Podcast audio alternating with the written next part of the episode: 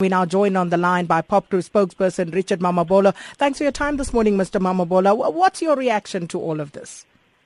Well, uh, Sakina, we're not happy about the manner in which uh, the police handled the, the incident. Uh, we, of course, believe that uh, immediately after the first shot, uh, the first shot, uh, the suspect didn't have his gun on him anymore, and police could have simply just ensured that it's secured and of course call for paramedics. Uh, what happened after that was really quite shocking. Uh, it's something we do not promote at all, you know. But people are saying that, you know, police are under siege and uh, therefore, you know, uh, there are people coming through who are actually um, condoning what the police did. Uh, well, the one thing that we appreciate is that, uh, well, the tip-off from communities, that was good. We, it, it, obviously shows an improvement in relationships between communities and the police.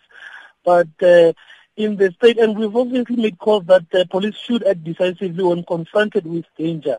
But uh, at the time when the, the last two shots were made, there was no imminent danger to the police at all. So that cannot uh, then be condoned, really. Uh, that was uh, something else uh, rather than actually defending themselves.